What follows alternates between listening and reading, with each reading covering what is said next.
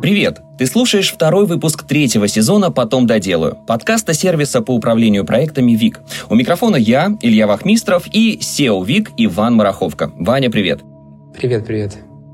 А здесь мы рассказываем о том, как укладываться в дедлайны, работать в команде и быть лучше. И сегодня у нас в гостях Оля Осокина. Оля, здравствуй. Привет, ребята. Привет, Иван. Привет, Илья.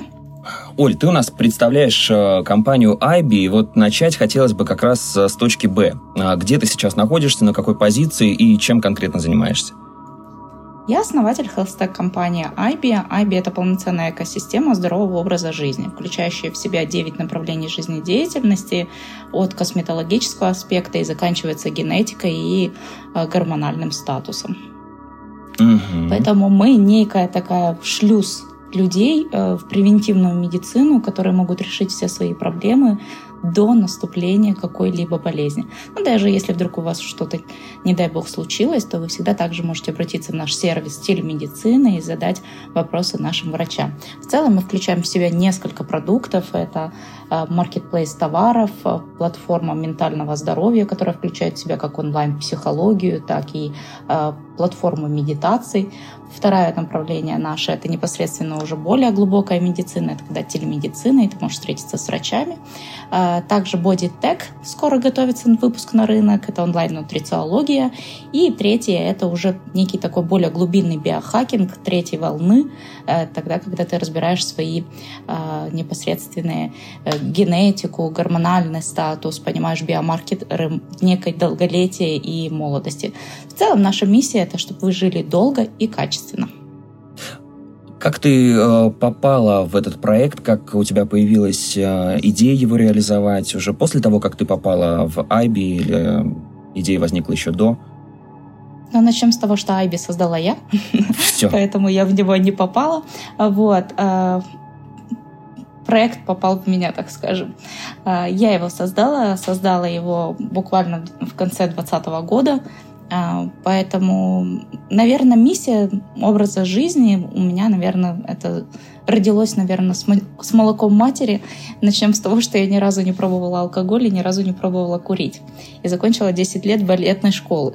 Поэтому образ жизни изначально все мои друзья говорили, что слишком занято, а, слишком скучно, и поэтому сейчас тренд поменялся, люди стали больше смотреть за здоровым образом жизни, и я решила, что да, в своей жизни я уже создавала много проектов, пришло время показать миссию, свой образ жизни, и показать, что это достаточно интересно, увлекательно и супер необходимо нашему миру. А в период пандемии, естественно, это стало гиперактуально, нежели чем когда-либо.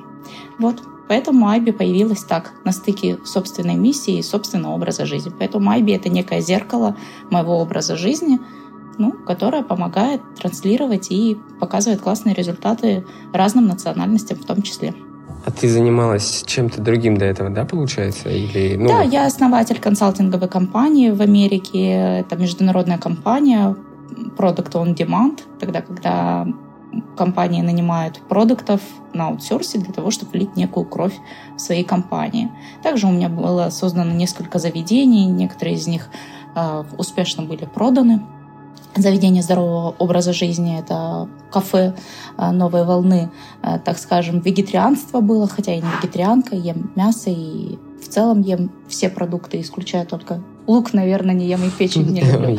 а так все остальное, а так все остальное я ем. Но при этом создавала, да, некое вегетарианство, потому что я прожила в Англии, в Испании и видела, насколько этот тренд захватывает мир, поэтому на рынках СНГ тоже э, старалась нести эту волну. Вот, ну, э, периодически менялись какие-то некие проекты. До этого у меня был проект э, по искусственному интеллекту. Это был робот, который оказывал консалтинг компаниям на удаленке.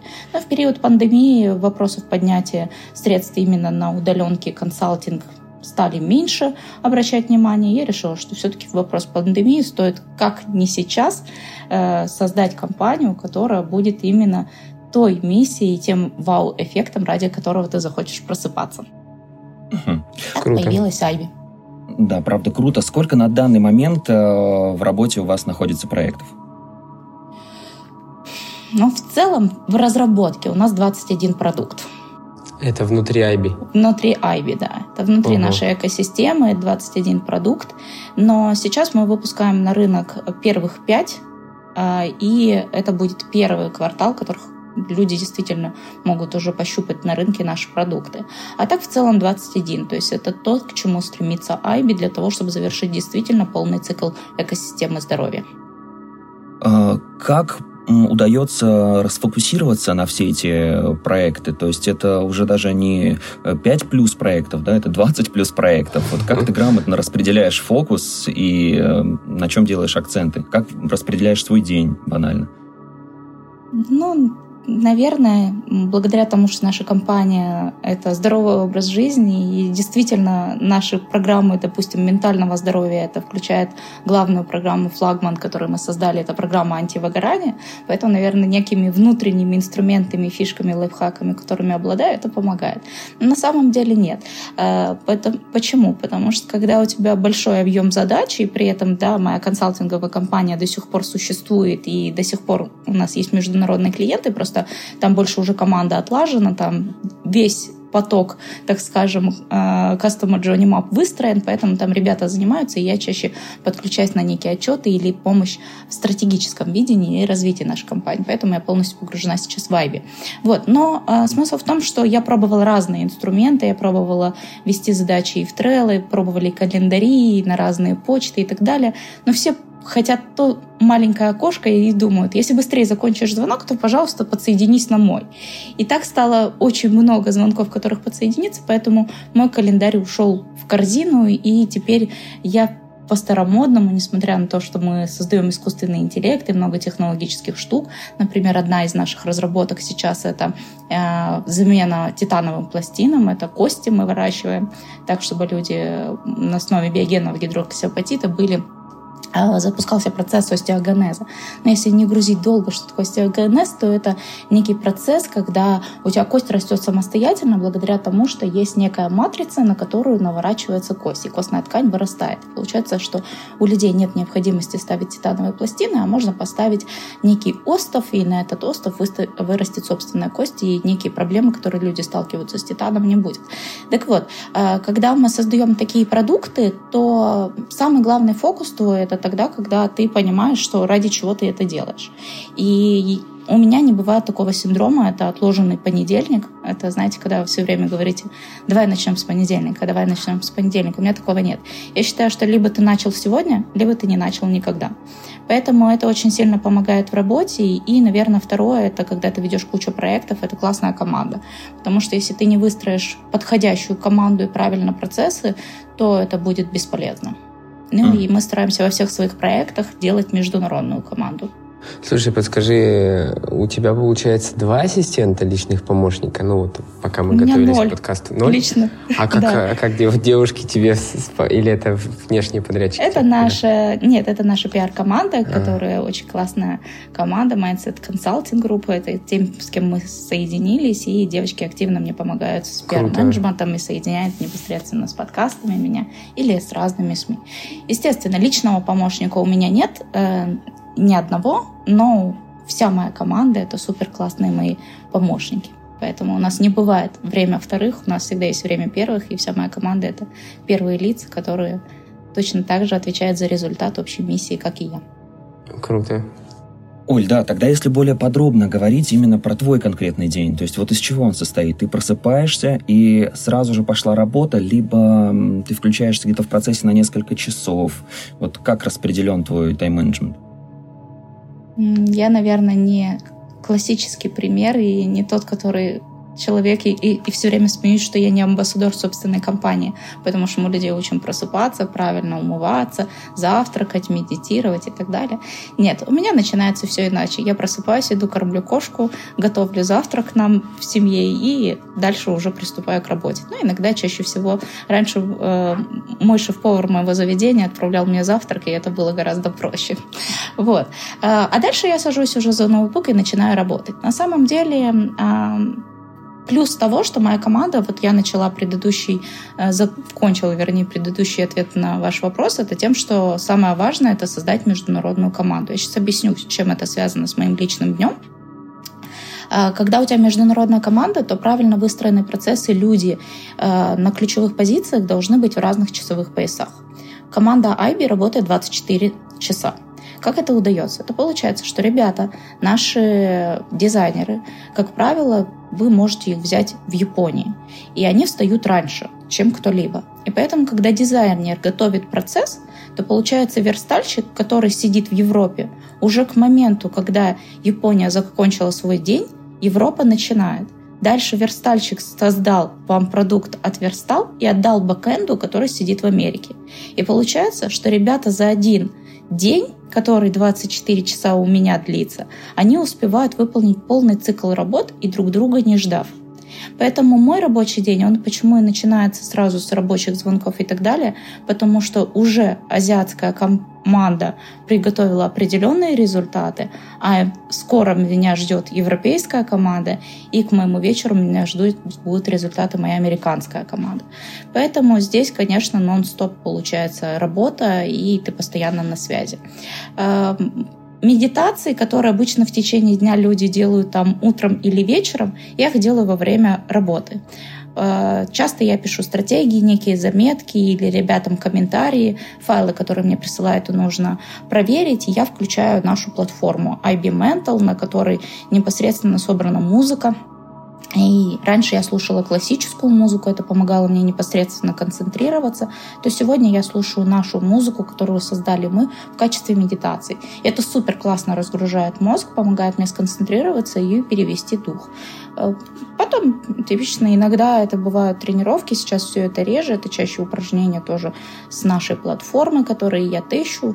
Э, поэтому благодаря тесту различных, которых я должна тестить на себе и сказать, что да, это пойдет в рынок, э, позволяет мне сейчас не посещать зал или думать о том, что приготовить, потому что я пробую наши рецепты, я пробую наши тренировки, я пробую наши упражнения для массажа.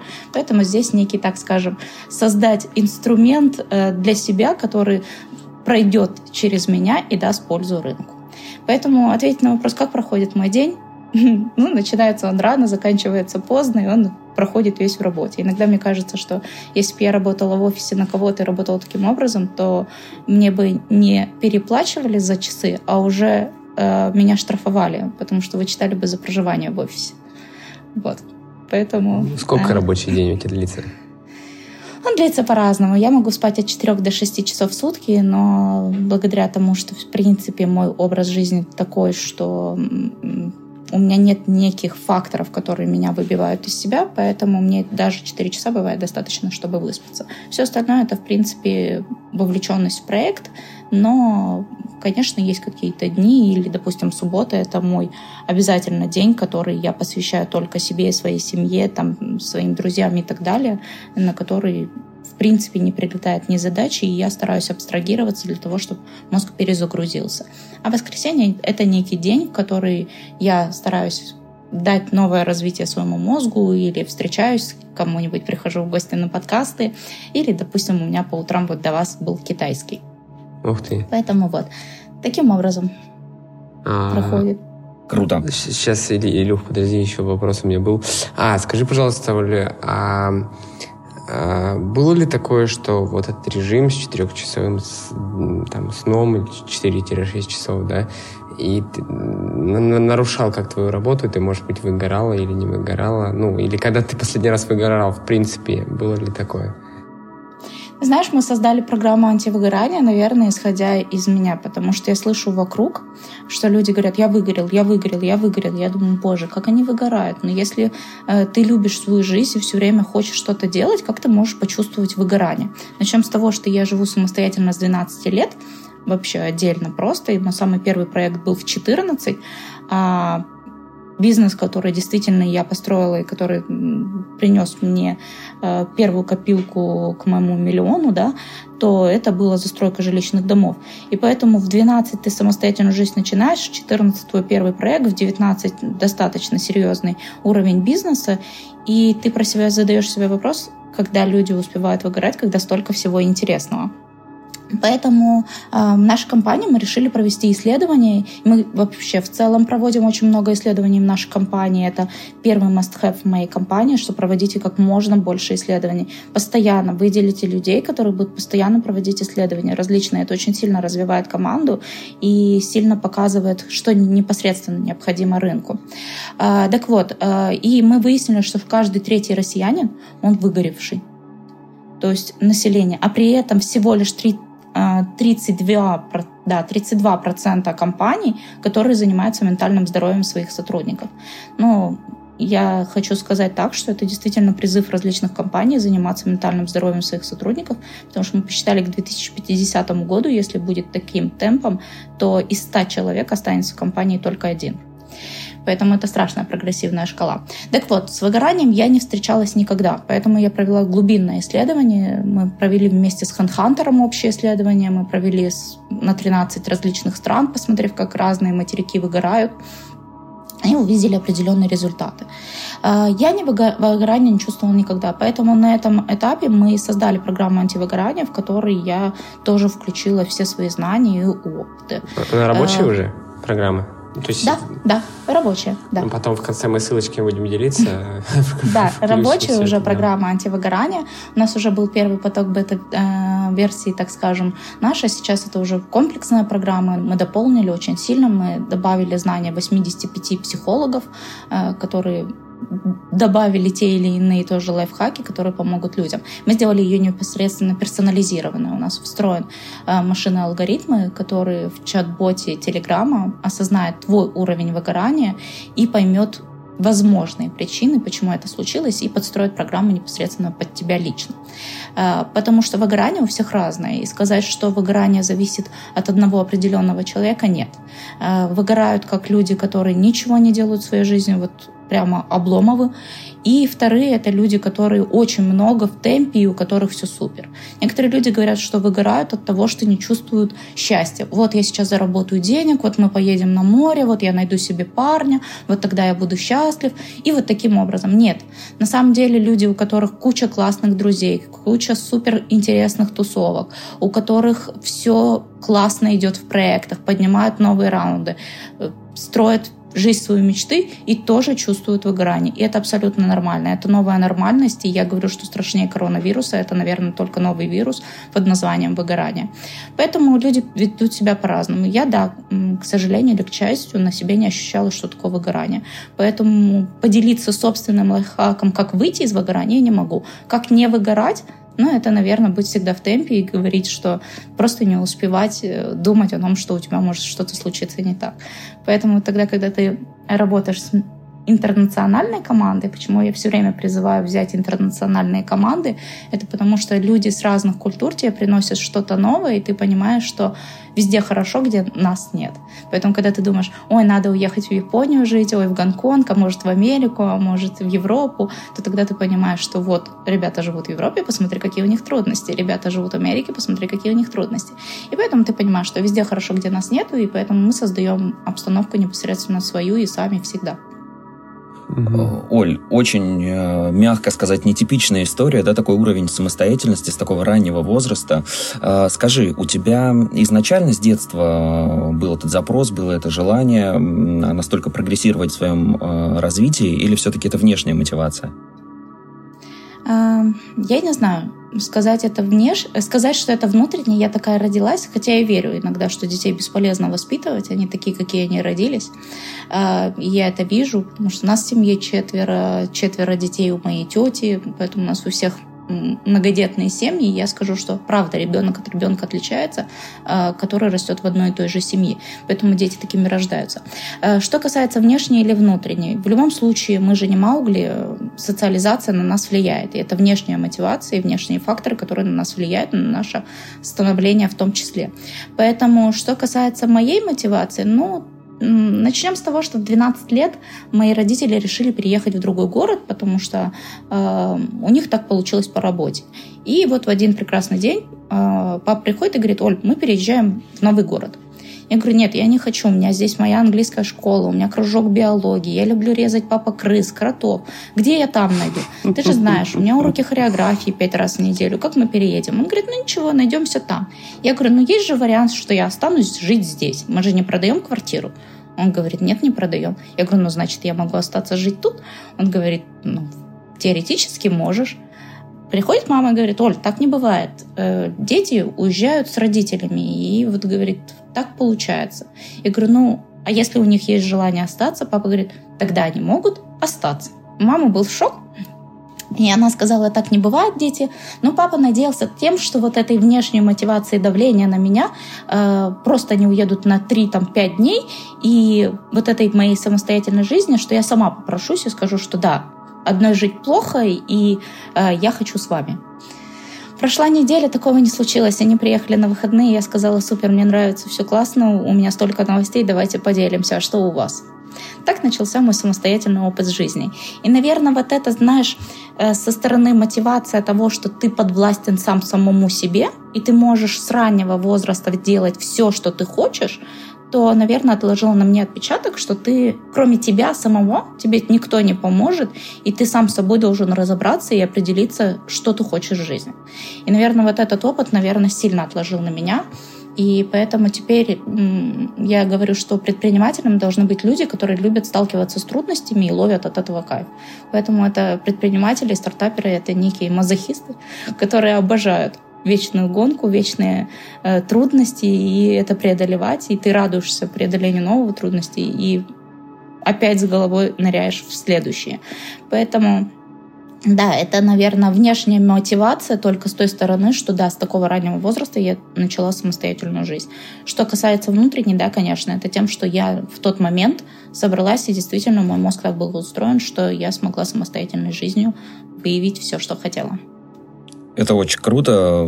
И я вообще сам, в принципе, приверженец того, что чем раньше мы из-под опеки выходим, тем быстрее мы становимся самостоятельными. Но, но все равно родители не скучала на тот момент или как с этим боролась? Вот знаешь, мой темп жизни, который спать мало часов, и всегда я говорю, что я ходила в английскую школу, у нас с первого класса было три языка сразу, это французский, немецкий, английский, и потом у меня был кружок биологии, который я обожала, мы препарировали крыс, потому что я мечтала быть врачом, нейрохирургом с детства. И э, ходила на этот кружок, мы смотрели клетки крови и так далее. Э, потом у меня была хореография пять раз в неделю. Поэтому за пять дней у меня был очень плотный график. Ты не успеваешь скучать, ты не успеваешь понять, что случилось, или вот эту грусть. И у меня супер классные родители, которые никогда не говорили мне, как надо сделать. Меня всегда они могли выслушать просто, ну и до сих пор это так и есть, что они меня просто выслушивают, говорят разные стороны, как это могли с их стороны выглядеть, и говорят, что выбирай то, что ты думаешь. И поэтому осознанный выбор мой собственный помог мне никогда не скучать и знать, что все-таки, как папа мне всегда говорит, Оль, ты сама, сама, сама, но помни, что у тебя есть всегда запасной парашют, это мы. И вот, наверное, благодаря этому запасному парашюту у меня все получается. Папа молодец. Да, с родителям просто респект, действительно. Да, стопроцентно. Вот, и поэтому, да, э, ну и 14 лет мой первый проект, это тоже показал, что такое предпринимательство. А в 19, когда я решила, что я хочу застроить жилищные дома, э, полностью квартал, э, пришла к родителям, они занимались, у нас строительный бизнес в семье был долго, но у нас есть правило не работать с семьей. Никогда мы не пересекаемся. Нет такого, что семейный бизнес будет передан из рук в руки. И у нас каждый занимается своим. Семья — это есть семья. Так скажем, тот надежный тыл, чтобы не ссориться в бизнесе. Поэтому у всех свои проекты, и все своим занимаются. Но я пришла тогда в 19, сказала, папа, поможешь мне строительным бизнесом? Он сказал, да, советом помогу. Я говорю, ну, может быть, ты проинвестируешь? Он говорит, ну, давай тебе помогу дать контакты инвесторов, которые инвестируют в разные проекты. Ты пойдешь, защитишь, если да, дадут, то супер, у тебя все есть, а остальное давай. И вот этот принцип «дайте удочку, а не дайте рыбку», он сильно помогает не выгорать в том числе, если мы возвращаемся к нашему такому из долгой прелюдии к вопросу, как не выгорать. Поэтому давайте себе всегда возможность найти удочки, а не приходите на рыбное место. Класс, спасибо, что рассказала нам эти истории. Я думаю, для многих это станет таким большим откровением, что, оказывается, бывает и так. А, переходим к следующей теме. Вот уже несколько лет мы живем в такой обстановки, опять же, нетипичной для нас, пандемия продолжается. А, что изменилось в твоей работе за последние пару лет? Э, изменился ли процесс найма сотрудников, поиска команд? Какие сложности в управлении международной командой возникли? И возникли ли они вообще? Первое это всегда любое. Во-первых, начнем с того, что я работаю в биотеке. А, любой проект, который ты строишь в биотеке, у тебя есть ученые, есть технари они всегда сталкиваются лбами друг с другом. А, и ученые делятся на два типа людей тоже.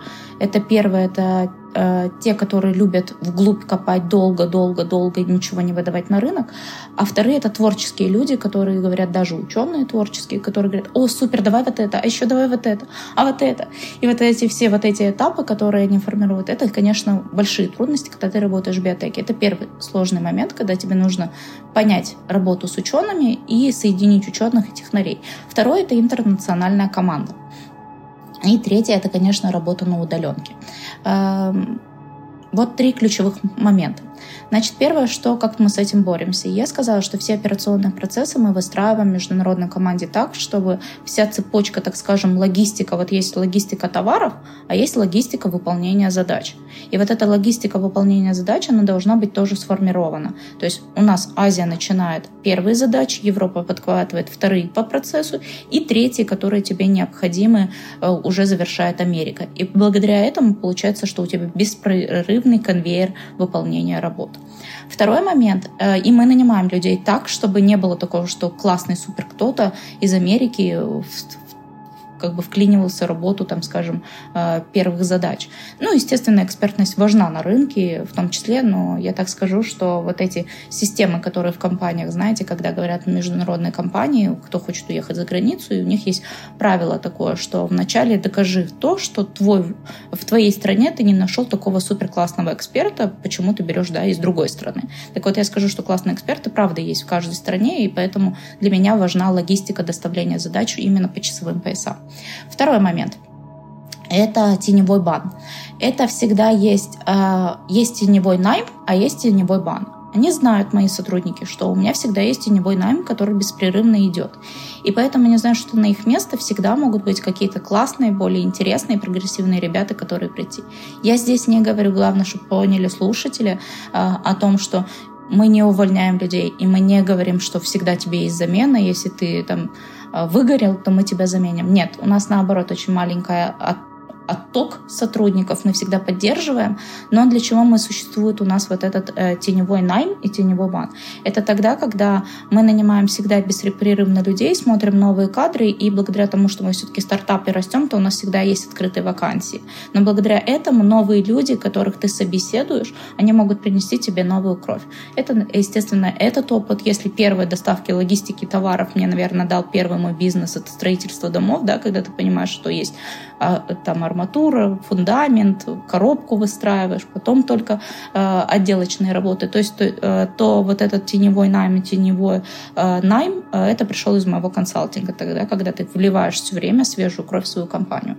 Третий момент, это очень сильно меня спасает культурные разные ценности и ценности разных ребят, и как они, чтобы не сталкивались друг с другом, у нас всегда на всех совещаниях есть такой момент, это метод Бруно, 6 думающих шапок, это когда каждая шапка из шести думающих присваивается свой цвет, и у нее есть своя определенная роль. Например, там зеленая — это инноваторы и креативщики. Там белая, которые говорят только за эту идею, только плюсы. Черная шапка — только минусы.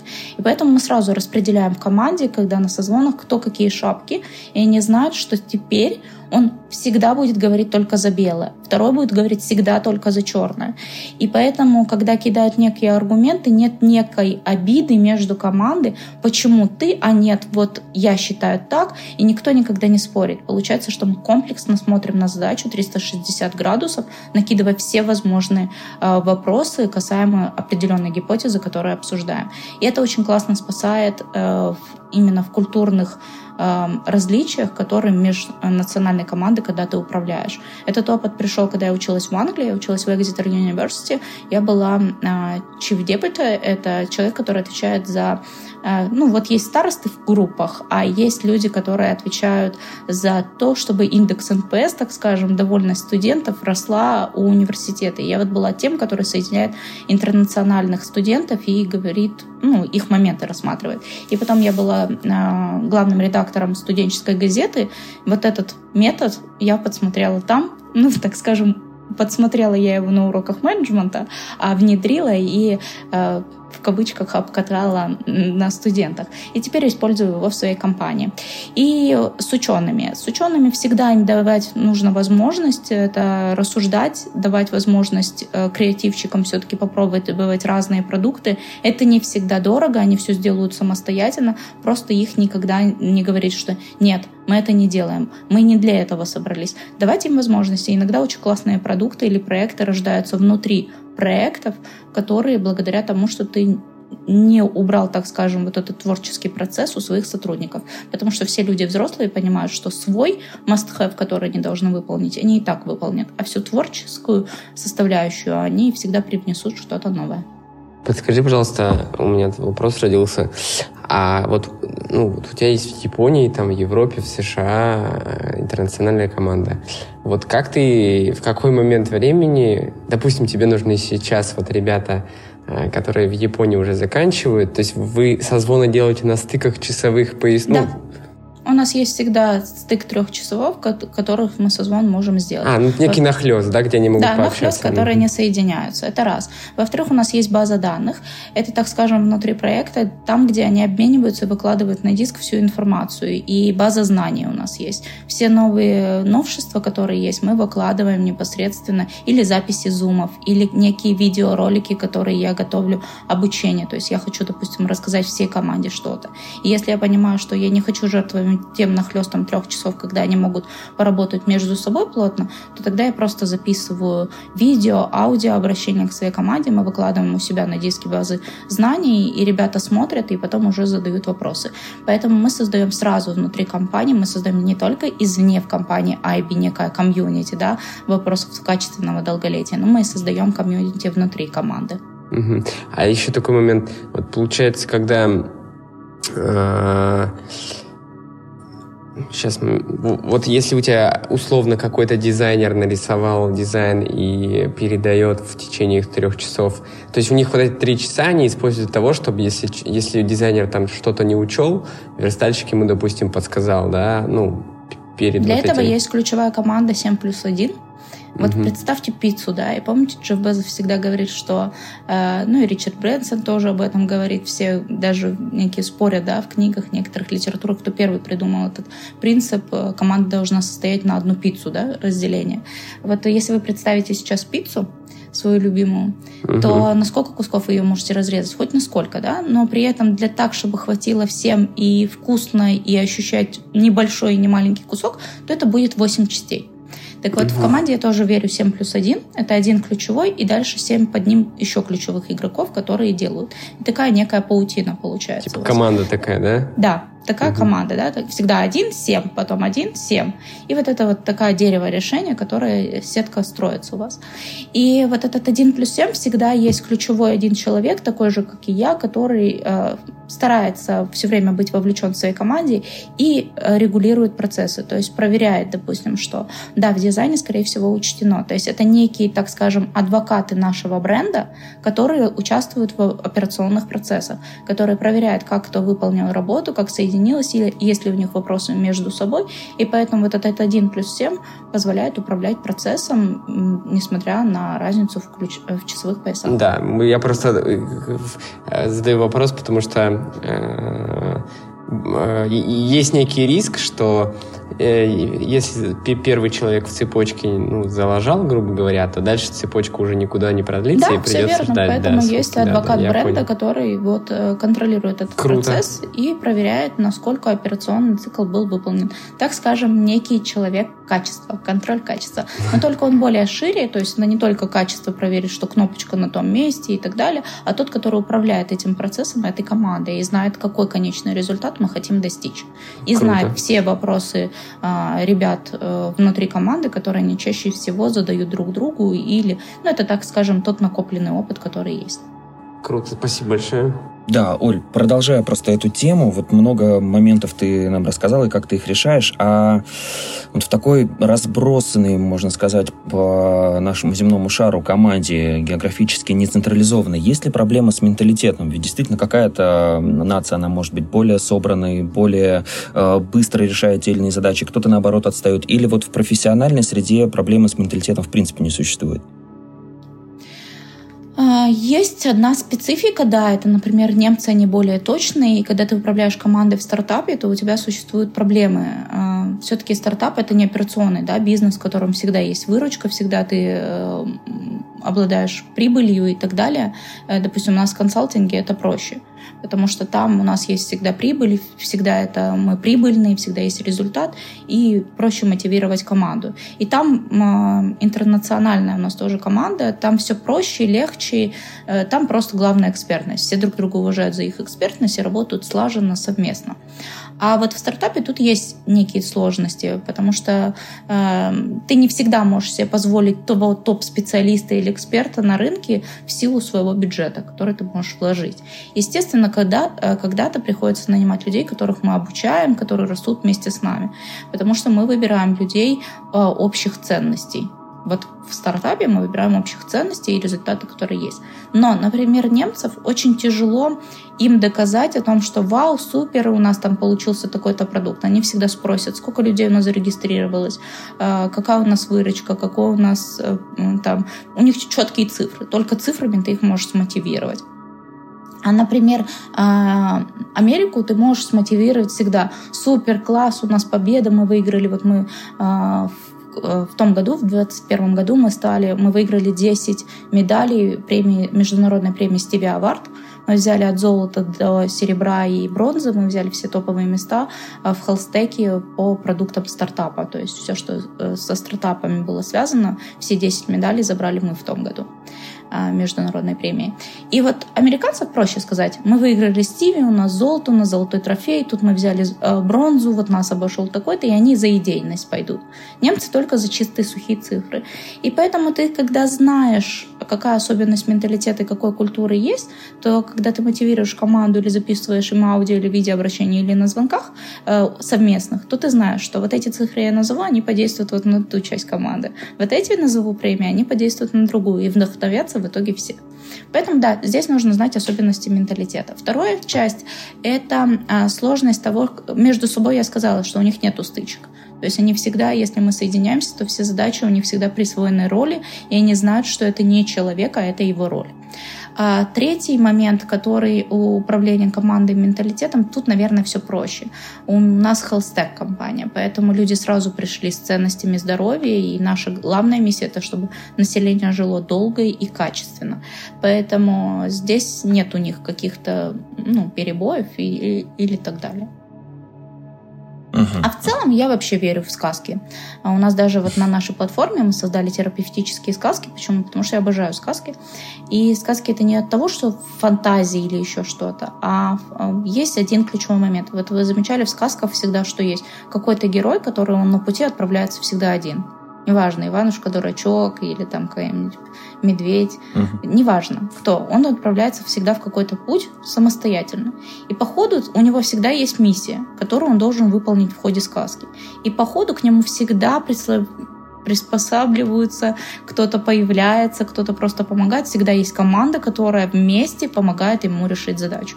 Поэтому я всегда говорю, если вы хотите решить какую-то задачу, не откладывайте ее на понедельник, решайте ее сегодня, здесь и сейчас, и старайтесь идти в путь, а уже по ходу, как в сказке, к вам появятся люди, которые вам помогут, и все будет супер классно. Круто. Круто. Да, Процесс контроля, вы э, вообще э, рабочий процесс вы контролируете только вот при помощи этих адвокатов бренда или все-таки есть еще какие-то инструменты отлаженные, которые используете? Качество. Ну, смотри, есть адвокаты бренда, которые некий контроль качества ведут. Второе — это процесс, который в базе знаний мы ведем в жира. Мы все задачи ведем в жира. И поэтому в жире там есть возможность оставлять комментарии, ставить статус и так далее. Поэтому ребята проверяют. Третье, мы работаем а, с принтами. Любые задачи мы работаем а, по спринт-системе. Мы работаем, э, сейчас мы работаем уже недельными, до этого мы работали двухнедельными. А сейчас стали недельными, потому что часть наших продуктов выходит на рынок, там мы создаем и БАДы, и витамины угу. и так далее, да, мы ускоряемся, и поэтому контролировать задачу через две недели это слишком далеко. Для нас важно недельную. А у нас есть недельные спринты теперь, э, то есть у нас есть жира, у нас есть адвокат бренда, у нас есть э, недельные спринты, у нас есть каждых у нас по средам и э, по пятницам у нас всегда э, есть звонок общий с командой, обязательно. Часовой, которым должны присутствовать все. И мы разбираем общий некий пул вопросов, которые они накидывают мне заранее. То есть они все анонимно заполняют э, некую форму, как, ну, можно кто-то даже, если нет какой-то технической составляющей, можете обычную Google форму использовать. И в этой Google форме они анонимно заполняют все вопросы мне или некие проблемы, или то, что их не нравится. Я их консолидирую, и в ходе звонков разбираем мы эти задачи. Они могут быть разные. Мы иногда делим прямо на звонках, я делю, что первое — это вопросы некие, которые накопились внутри команды, некие проблемы. А второе это мы говорим, что это рабочие задачи, а третье это наши там стратегические будущее, что мы бы хотели обсудить. И вот таким образом мы ведем. Поэтому среда-пятница это всегда обязательно присутствует вся команда. А, адвокат бренда, Джира, наверное, вот эти звонки нам помогают, спринты помогают, что все знают. И да, и у меня есть такая проблема, это в воскресенье я прошу вот этих э, ключевых игроков писать отчет именно в воскресенье. А, не отправляют. Они могут его заполнить сами в пятницу, могут заполнить его в субботу, могут писать прямо в воскресенье, но они заполняют отправляют мне в воскресенье. А, для того, чтобы они пишут, что было за эту неделю, что я сделаю за эту, чтобы сделать некий прорыв. И у них есть свои KPI, которые они выполнят. Объясню, почему я выбираю воскресенье и так, скажем, жертву у людей этим временем, а, потому что человек, который в пятницу закрывает отчет, он делает его лишь бы его сделать. И в ходе, если даже он так сделал, то в субботу он отдохнет, передумает и в воскресенье что-то дополнит. Либо же он в пятницу уходит со спокойной душой, что у меня еще есть время, чтобы я его заполнил. Поэтому отчеты, сделанные в воскресенье, они, как всегда, более качественные. Угу. Уже, уже получил ответ на свой вопрос, который хотел задать в процессе. Спасибо большое. А, Илюх, что у нас там дальше? Да, если, если Вань, сейчас вопроса на этом этапе нет, то предлагаю перейти к такому небольшому блиц-опросу. Оль, ты уже, в принципе, сейчас рассказала о том, какими инструментами вы с командой пользуетесь, и вначале нам говорил о том, что различные Trello и какие-то еще инструменты, они у тебя когда-то были, но сейчас вроде бы их нет.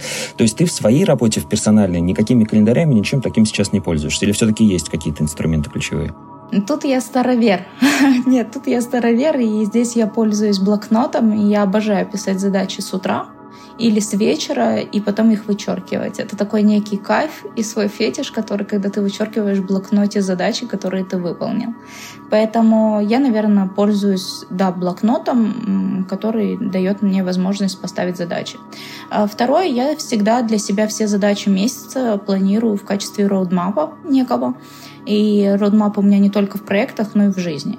А, у меня есть ключевые, так скажем, сундуки, которые я открываю. Сундуки, это я их так называю. Это в родмапе ключевые моменты. А, по-другому их в бизнесе люди называют КФУ или Key Success Factors, ключевые факторы успеха, на которые ты опираешься. Это что? Я пишу по финансовой части, которого я должна результаты достичь в течение месяца. Второе — это социальную миссию, некую, которую я хочу выполнить. Например, сейчас моя социальная миссия, мы обучаем искусственный интеллект для помощи детей, больных аутизмом у нас говорящее зеркало, которое помогает детям больным аутизмом. В том году, э, уже, наверное, в том году это мы больше занимались очисткой вод э, и э, заселением ламинарий и правильных планктонов для очищения вод на Камчатке, после тогда, когда, вы помните, был страшный нефтяной угу. выброс. А, до этого у меня была социальная миссия, я обучила 600 детей бесплатно бизнесу. Угу.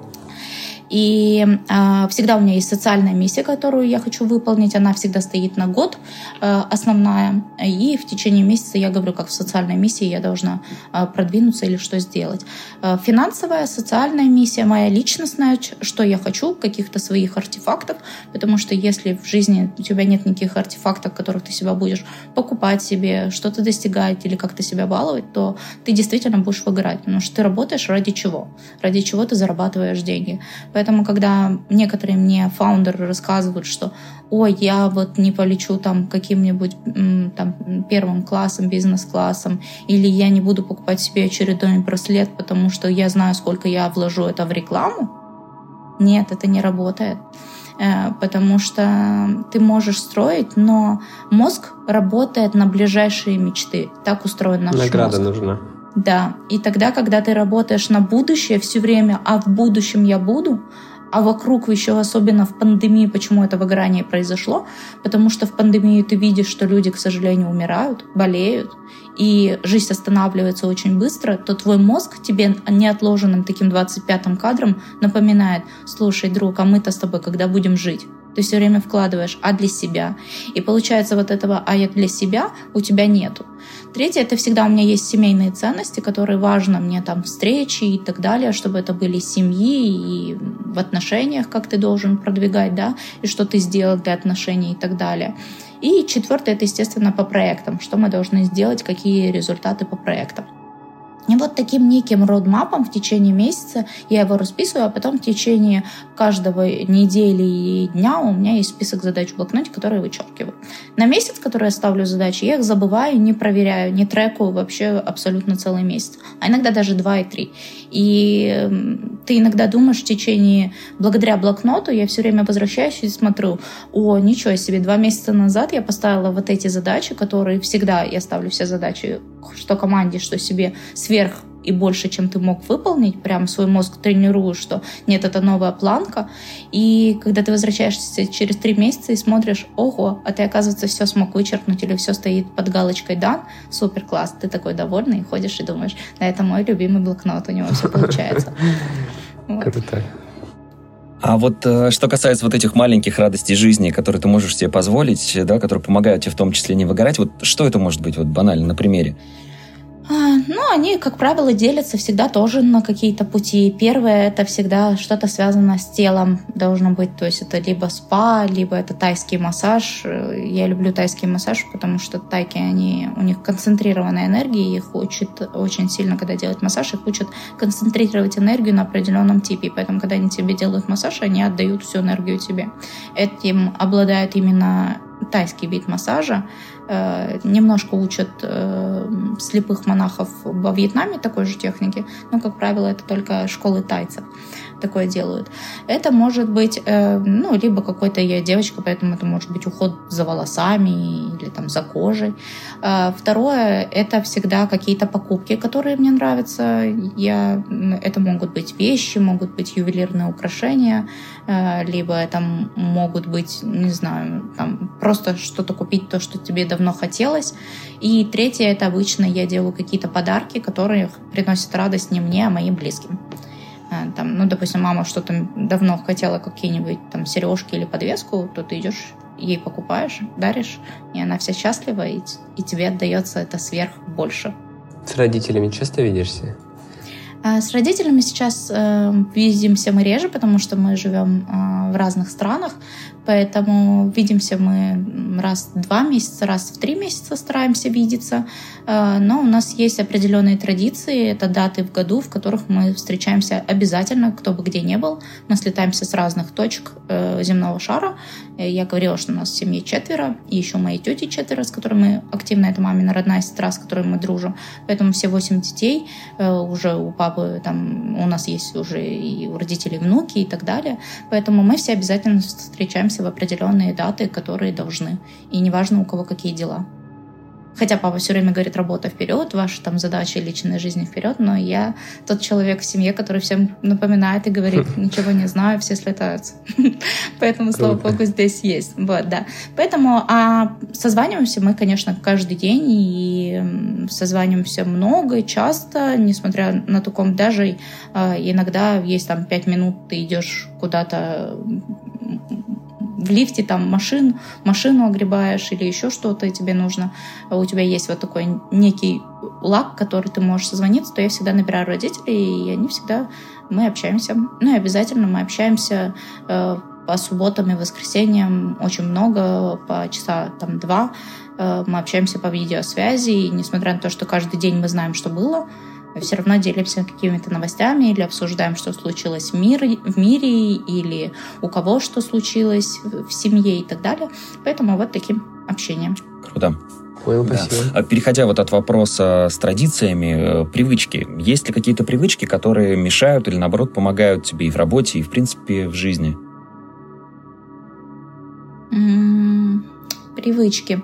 Ну, наверное, у меня есть привычка это того, что а, вот у меня есть... Э, это многим, наверное, будет актуально. Э, больше всего пользы, да, не сколько про меня, сколько они должны вынести какие-то для себя вещи, которые им помогли бы. Это про будильник. Вот вы часто заводите будильник, да, который звонит вот всех открыть, там куча-куча будильников, заведенных на 8, 8.10, 8.15, 8.20 и так далее. И вот раньше у меня было такое, что я заводила будильник э, и все время его на 5 минут там или еще там 5 будильников заведу, чтобы поспать. И мне это сильно не нравилось, потому что мозг, он очень уставший, и тело уставшее от того, что ты перезаводишь все время, просыпаешься и засыпаешь. И что я с этим сделала?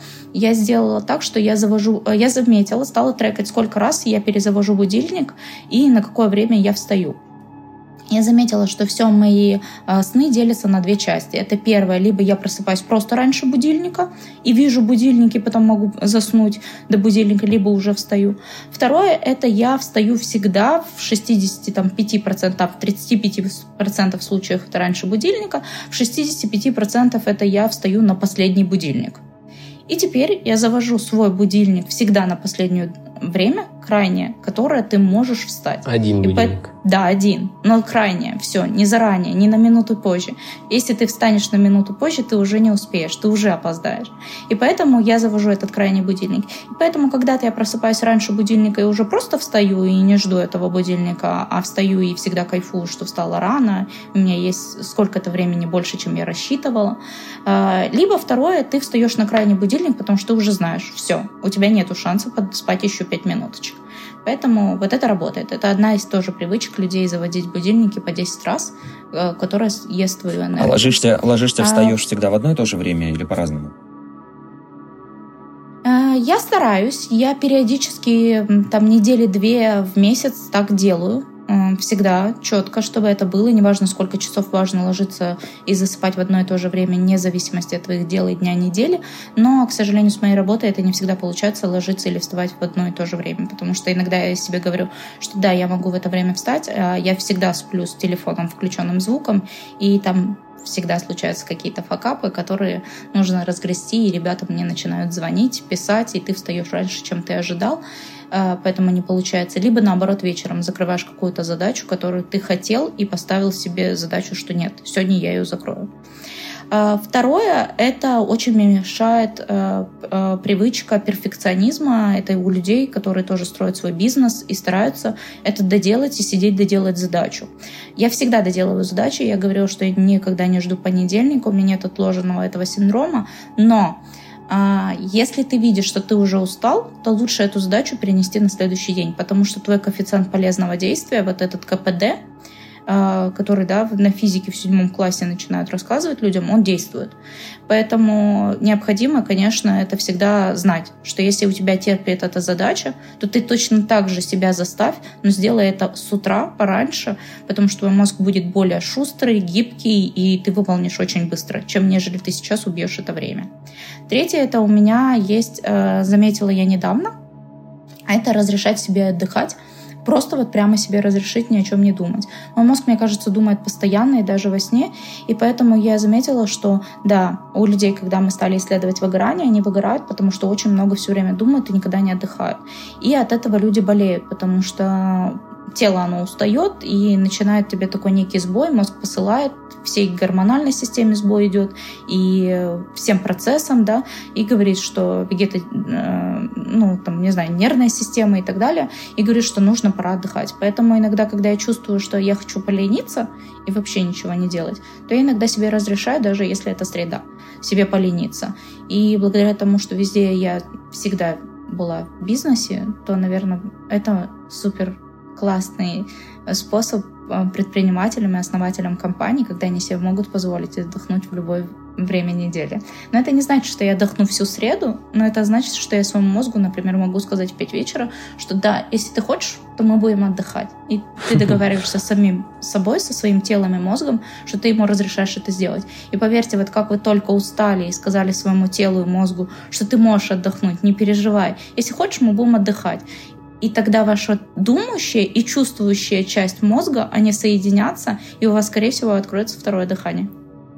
И вы пойдете работать. Да, да, правда. И вы пойдете работать или что-то делать. Это всегда так. Это вот этот эффект второго дыхания, потому что у нас есть чувствующий и думающий мозг. И вот этот чувствующий иногда думающему говорит, нет, отдыхай. Это знаете, как рисуют дьявол и ангел на плечах.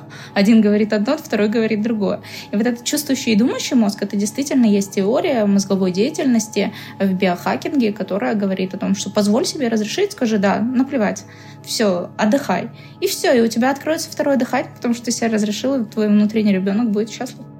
Круто. Да, классно. Ну вот э, о том, что ты не откладываешь э, задачи на понедельник, мы сейчас в, в основном персонально про тебя поговорили. А вот если кто-то из команды случается такое, что вот часто эти задачи откладывает, как ты поступаешь? Как ты работаешь с этим случаем? Они все знают, что они все в цепочке. Поэтому они не откладывают, потому что они знают, что если он отложит он, то отложит э, он работу целой команды. И они это знают, у них есть групповая, так скажем, порука, которая, да, ответственность, которую mm-hmm. они делают. Э, часто они бывают на KPI каких-то финансовых или нефинансовых мотиваторов, потому что они знают, что если они э, сделают какую-то задачу супер, то они что-то получат за это. Поэтому они командами иногда соревнуются и делают классные результаты и друг другу доказывают. Mm-hmm. Но поскольку они, опять же, интернациональные, то они все стараются доказать, что их нация никогда не подводит. Блин, круто, конечно. Надо, надо поработать над этим. Нет, на самом деле такое, да, на самом деле такое случается, и это нормально, случается во всех командах. У меня не идеальная команда, у нас куча факапов, у нас куча проблем. Это лишь только в теории всегда красиво. На практике всегда случаются выбросы. Э, модель не всегда эффективная, и иногда бинарная переменная эффективность превращается в ноль. Это так, это правда но... Но всегда есть к чему стремиться, мы стараемся да, все-таки, да, да, да. Но главное, чтобы был скелет, на что насаживать. А потом уже, как говорится, если у тебя скелет есть, мышцы есть, то похудеть всегда можешь. И также и в проектах. Э, должен быть, главное, устойчивый, четкий скелет. И тогда, как говорится, похудеть или набрать весу, или отточить что-то всегда можно. Угу на данный момент, 2022 уже год у нас наступил, вот э, какие ты для человека считаешь э, самые востребованные качества, которыми он обязательно должен обладать, и поменялись ли эти качества вот ввиду последних событий в мире? Да, а, я скажу, что вы должны быть алертны. А, в любом случае, везде и всегда, потому что неважно, это у вас своя компания, вы работаете на кого-то. А, пандемия очень четко показала, что старые способы не работают. Ты всегда должен быть как некая рыбка, которая адаптируется к новой воде. Поэтому вот эта алертность и максимальная адаптация к новым условиям, она важна. Второе, классная реклама всегда была у МТС, это на шаг впереди. Вот если вы на шаг впереди каких-то задач смотрите и прогнозируете, что будет, лично с вами, лично с вашей компанией, в которую, на которую даже вы работаете, а не которую создаете, то, скорее всего, вероятность того, что у вас что-то пойдет не так, она минимальна.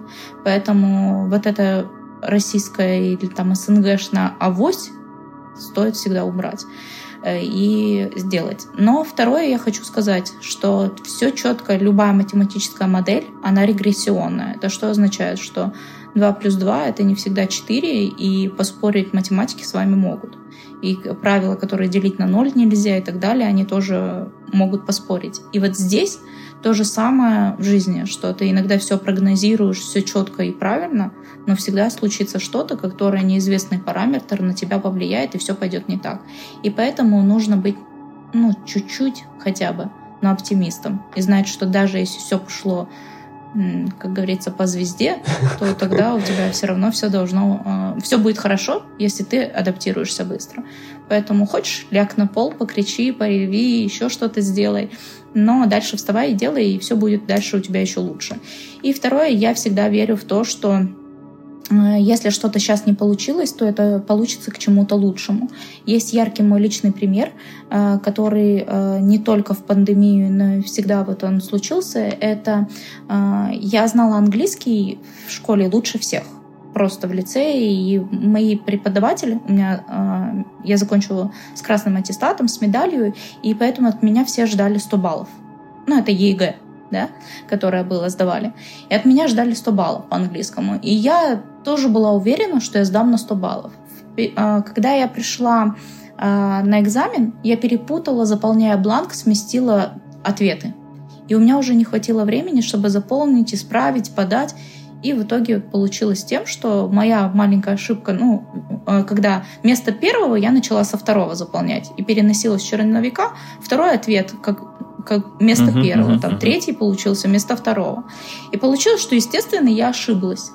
Очень сильно. И у меня вместо 100 баллов было 69. Из-за этого я не смогла поступить э, э, там, на какие-нибудь э, факультеты, которые я тогда хотела, и э, ну, не пошла. И, в общем, и поступила я только при всех своих баллах. Все равно я поступила на бюджет и поступила в высшую школу экономики. Вот, а я хотела в МГИМО.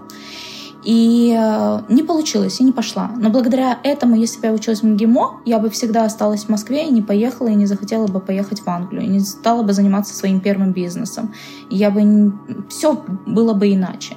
И поэтому я всегда считаю, что все, что не делается, это все к лучшему, и поэтому главное знать, что это какая-то новая дорога, которая перед тобой открылась, и сделай из нее максимум. Поэтому вот в период пандемии вот этот скилл, который знает, что это найти выгоду из всего, что случилось, это по Альшулеру, помните, вред превратите в пользу. Так вот этот вред всегда превращайте себе в пользу, и тогда вы поймете, что любая проблема, которая возникла, это не проблема, а новая возможность. Круто. Спасибо. Правильно. Я тоже осознаю, сижу, да, потихонечку зависаю в этом, в этом плане. Классно, да, действительно, инсайты сегодня очень крутые.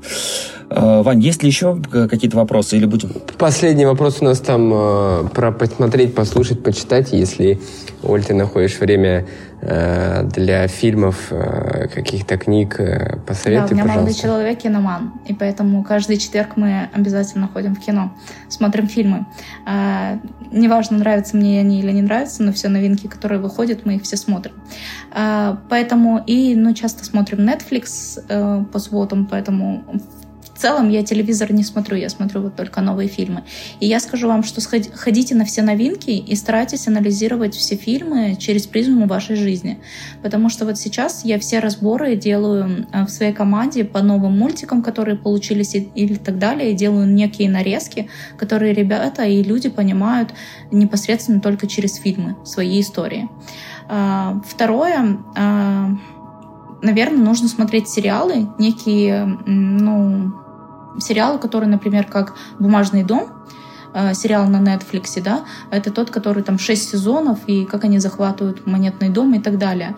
И вот такие сериалы, они очень сильно помогают вам как раз строить гипотезы и отгадывать, что случилось. Это как некие детективы. Они развивают, правда, мозг и делают, вам находят нестандартные решения. Если вы все время учитесь на фильмах найти нестандартное решение, то тогда в своей жизни, когда вам понадобится эта ваша способность, она придет даже вы не заметите, как мозг ее выдал.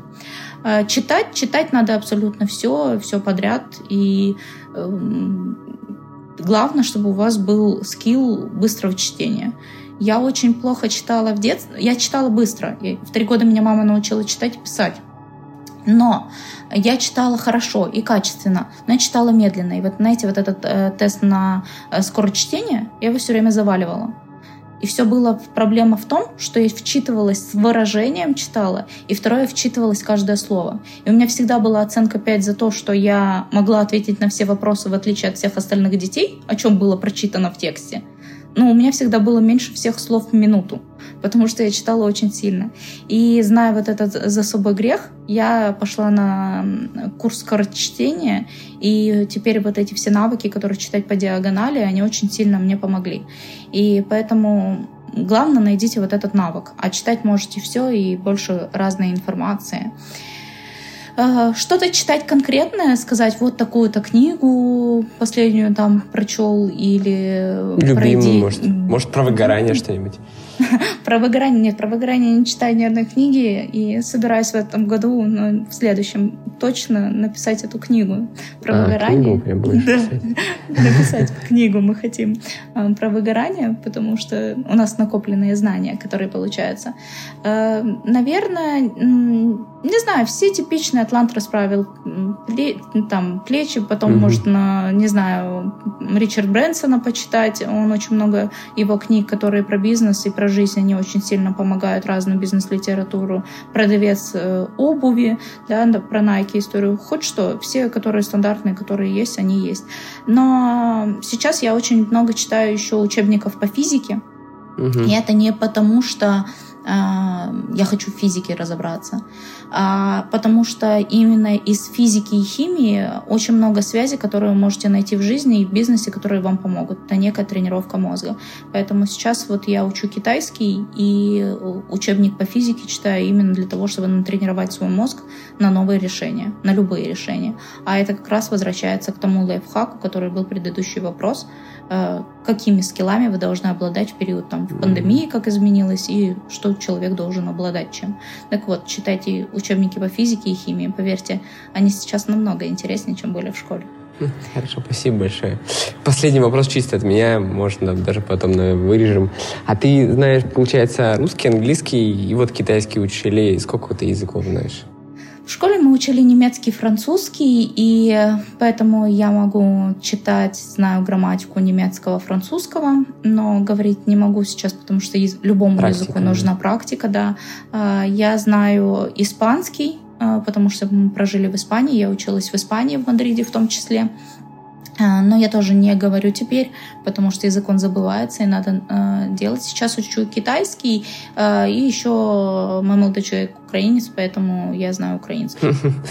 Я пару раз слышал «шо», поэтому Да, но, к сожалению, вот это, которое возникает, да, отпечатывается сильно, да, и оно есть. Но нет, наверное, оно еще возникло, что у меня бабушка, она э, на берегу Днепры была, да, и вот это, которое с детства вот это возникло, и оно возникает, потому что что ты не скажешь, что четко, это надо контролировать. И поэтому, когда больше идет поток мыслей, то оно, да, оно начинает отпечатываться очень сильно, да. Поэтому еще, да, украинский. А китайский сложный? Вот, или... Для меня сильно. У меня плохо с вокалом. Я очень хорошо ритмику чувствую, потому что занималась хореографией, но петь я не пою. И это, наверное, а там нужно, один... да, типа? Да, но там не то, что нужно, там пять тональностей есть, и как бы вот эта пропевка, которая на первый слог, второй или третий, это разные слова, то есть это может означать mm. мама и корова одновременно, если неправильно произнести. И вот э, поэтому у них вся смысловая это ту тональность, которую ты взял. И поэтому для меня это немножко сложно. Mm-hmm, понял. Оль, спасибо большое. Вот, да, очень вам круто спасибо, получилось. Что да, спасибо, что смогла уделить а... время. Беседа шикарная. Спасибо. Спасибо, Иван. Спасибо, Илья. Да. Спасибо, что дослушал этот выпуск до конца. Делись этим и другими выпусками со своими друзьями и коллегами. Подписывайся, чтобы не пропустить новые выпуски. И, конечно же, регистрируйся в нашем таск-менеджере ВИК. Ссылка в описании. На этом все. До встречи в следующем выпуске.